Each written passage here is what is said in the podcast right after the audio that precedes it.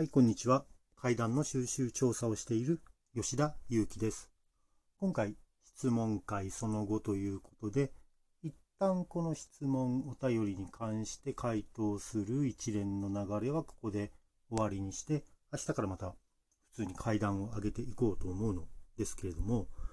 という感じで、5回目のお便りとしては、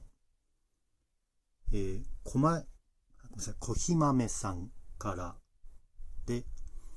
怖い話がもともと好きだったというのは子供の頃からですか？好きになったきっかけの話とか覚えている一番昔のものって何でしょうか？例えば自分の例ですが、今日は13日で金曜日だ。映画の再放送でジェイソンのやつがテレビで見られる。やったーとか、マイケル・ジャクソンのスリラーの録画、またビデオで、ビデオで見たい。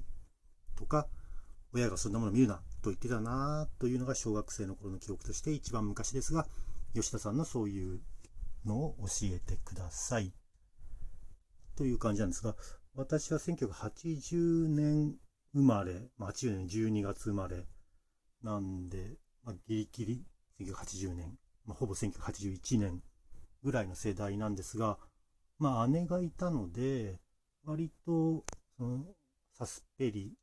アとか、ハロウィンとかのホラー漫画は読んでましたね。まあ、女の人向けの、本当にあった怖い話とかね、朝日ソノラマが出してたような。あとは、レンタルビデオ屋さんが普及してきた時代だったので、あのレンタルビデオって棚を埋めるためによくホラー映画、本当に今だったらどこにも置かれてないようなくだらないホラー映画のビデオがたくさん置かれてたんですよね。で、それを姉と二人でずっと見ていたっていうのが割と原体験になっているのかなとは思いますね。ただまあそれは怪談というよりはホラーの方ですけどね。うん、まあ本当にあった怖い話はバリバリ実は怪談ですけれども、それとまあホラー映画が一応幼少期の頃の記憶としてはあるんですが、まあ、あとは、中学生のスキー合宿みたいなのが学校でありまして、スキー教室ですね。そこで、えー、まあ、夜、大部屋に男の生徒、女の生徒、まあ、同級生とか後輩とかが10人、20人ぐらい、もうちょっとか30人ぐらい集まって、なんかいろいろ話してる時に、なんとなくの流れで私が階段をやるっていうことになって、まあ、全然今やってるの階段ではなくて、テケテケの話ですね。まあ、よくある学校の階段、都市伝説のテケテケの話をして、で最後に肘でテケテケテケテケってやったら、その場にいた女生徒たちがみんな泣き出して、すごい怯えて、でも、その後私が何話そうと、何を喋りかけても、本当に泣きながら、こっち来んな、みたいな。話しかけんな、みたいな感じで、ひどく怯えていたのを見て、すごく気持ちが良かったっていうのがありますね。まあ、あの、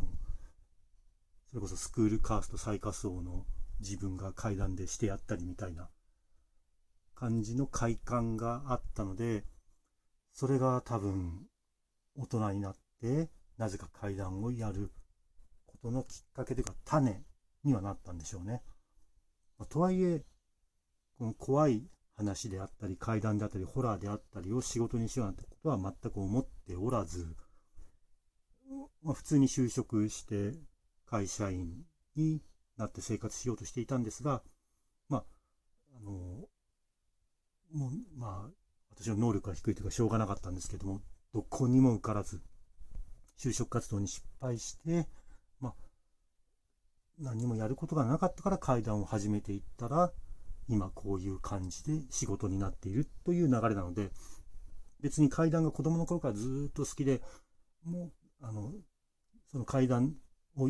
仕事にするという夢を捨てきれずに、どこにも就職することなく、公務員とかにもなることなく、階段を仕事にしようとして頑張って、今こういう風になってるっていうわけでは全くないってことを一応言っておきたいですね。全然夢とか追いかけてるわけじゃなくて、もう仕方なくどこにも就職できなかったので、もう他にやることないから始めていったら、なぜか今こういう感じになっているということなんで、まあ一応階段怖い話、子供の頃から、それはまあ人並み以上ぐらいには好きでしたけど、そんなにこれっていうきっかけもないですし、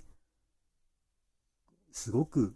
マニアックに好きだったっていう人生ではないんですね。まあ何の因果でこんな階段なんてことをやってるのか自分でもよくわからなくなってきましたね。まあとはいえそれがお仕事なので粛々と明日からまたこのラジオトークに階段をアップしていきたいと思います。皆さん質問いろいろとありがとうございました。またお便りとかもあの募集はしているのでちょこちょこと質問など投げかけていただけたら会談の合間にたまにこうやって質問への回答コーナーをやるとは思います。ではまたよろしくお願いします。